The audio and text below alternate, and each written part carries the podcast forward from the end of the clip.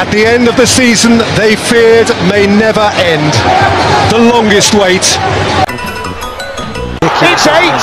This it's is ridiculous. eight, and it's absolutely embarrassing for Barcelona. And Coutinho's come off the bench on loan from Barcelona and scored two against them.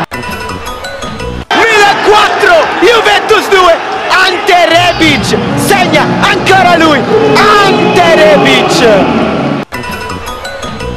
For the 19th time in their history, for the first time in the Premier League, in the never to be forgotten year of 2020, the champions of England again at last.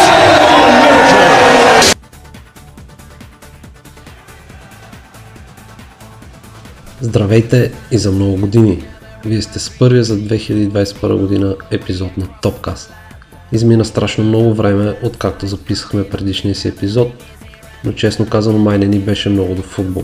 Може би защото футболът без фенове е нищо, ако може да цитираме легендарния менеджер на Селтик, Джок Стейн. Но най-вече защото част от футболът си отиде заедно с Диего. Случайно или не, последният ни епизод беше посветен именно на Марадона и неговия 60-ти рожден ден. Може да кажем, че сме щастливи за това, че успяхме да се докоснем до неговия гений и че все още търси мотивацията да се върнем отново към футбола. А той продължава да съществува с мачове всеки ден, с гастен календар и никакво време за почивка. И всичко това пред празни стадиони. Лично аз съм сигурен, че ще гледам по-различно на следващия матч, когато мога да съм на стадиона на любимия отбор.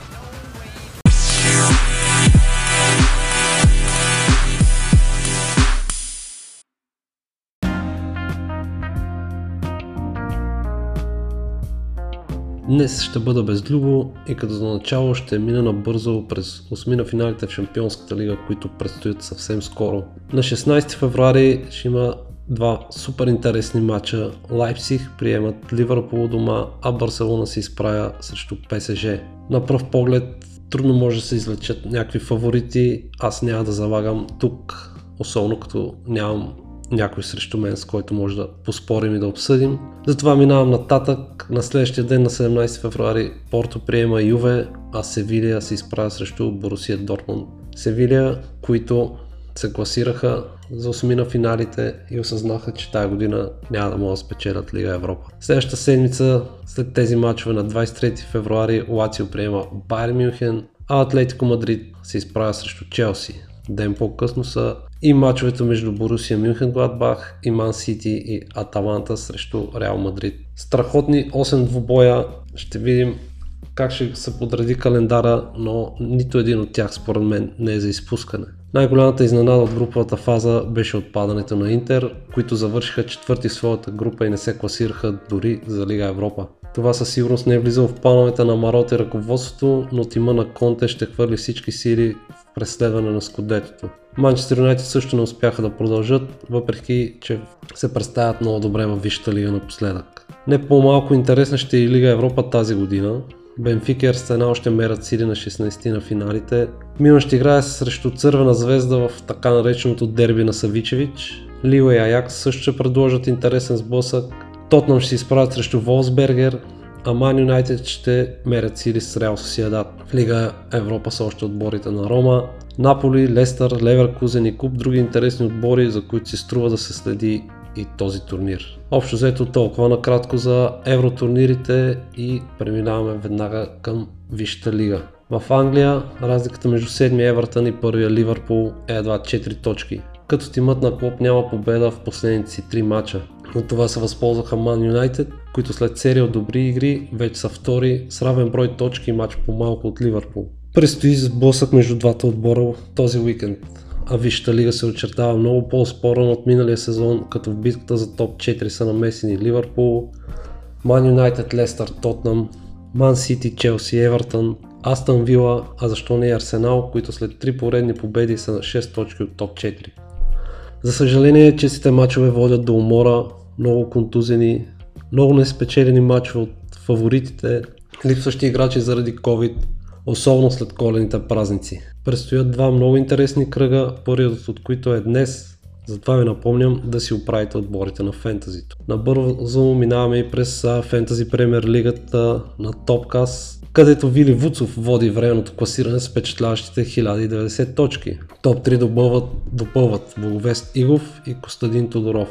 Game Week 19, който е не този, който започва днес, а от през уикенда, ще ни предложи цели 16 матча, затова е време да си ползвате жокерите. Ще обърнем повече внимание на фентазито след изиграването на следващите два кръга, когато може да се получат по-интересни резултати. След Англия отиваме набързо и до Италия.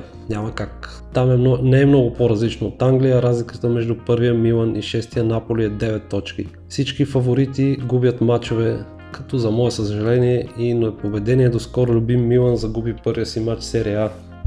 Това стана преди два кръга в матч срещу Юве. Много контузени попречиха на русонерите да разгърнат потенциала си, но те успяха да се върнат на победния път още в следващия матч срещу Торино в събота, като по този начин успяха да запазят първото си място. Юве обаче набират скорост след колебливия старт, а Интер успяха да постигнат впечатляващите 8 поредни победи преди да загубят на гости на Сам и Клаудио Раниери. Впечатление в Италия прави Хенрих Митарян, който постигна 8 гола и 8 асистенции за Рома в 16 изиграни матча. Няма как да не спомена и Аталанта, които започнаха да напомнят за отбора от миналия сезон, след като мачовете от Чемпионската лига свършиха и те успяха да се концентрират върху серия А. Повече информация за Германия може да намерите в нашите сторита в Instagram. За момента няма да се спирам върху немското първенство. За съжаление няма и интересни трансфери върху които да наблегна. Все още чакам някой по-интересен от този на Паци Котроне обратно в Улс. Така че ако има нещо интересно със сигурност ще го споменем и ние.